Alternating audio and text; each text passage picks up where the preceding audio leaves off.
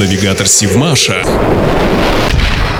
Здравствуйте, в эфире Севмаш и рубрика «Простые вопросы» с Екатериной Пеликиной. Откуда первостроители нашего города и завода узнавали свежие новости? Сейчас сложно представить, как вообще человек мог жить без телефона и интернета, когда одним нажатием кнопки ты узнаешь обо всех событиях, что происходит в мире. А в конце 30-х годов не то что о мобильном телефоне, а о телефоне стационарном первостроители поселка Судострой и мечтать не могли. Да что там телефоны, телевизоров не было. А что было? Были радиотрансляции, киножурналы, книги и газеты газеты. Из них-то все новости и черпали те, кто начинал строить завод и город. Правда, первую местную газету с новостями они прочитали лишь через год после того, как приехали на строительство. Но руководство стройки с первого дня понимало силу печатного слова. И фактически в первые месяцы начала работы Иван Тарасович Кириллкин, начальник стройки, побывал в областной газете «Правда Севера» и встретился там с журналистами. Как выяснили сотрудники городского музея, тогда он сказал корреспондентам, что районки и многотиражки могут взять под свое наблюдение выполнение заказов по строительству строительству завода. На стройку требовались десятки тысяч рабочих и специалистов различных квалификаций.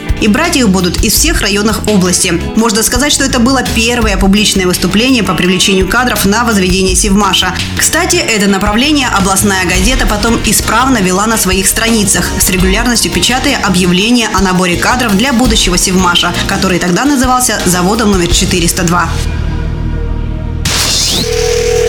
Навигатор Сивмаша.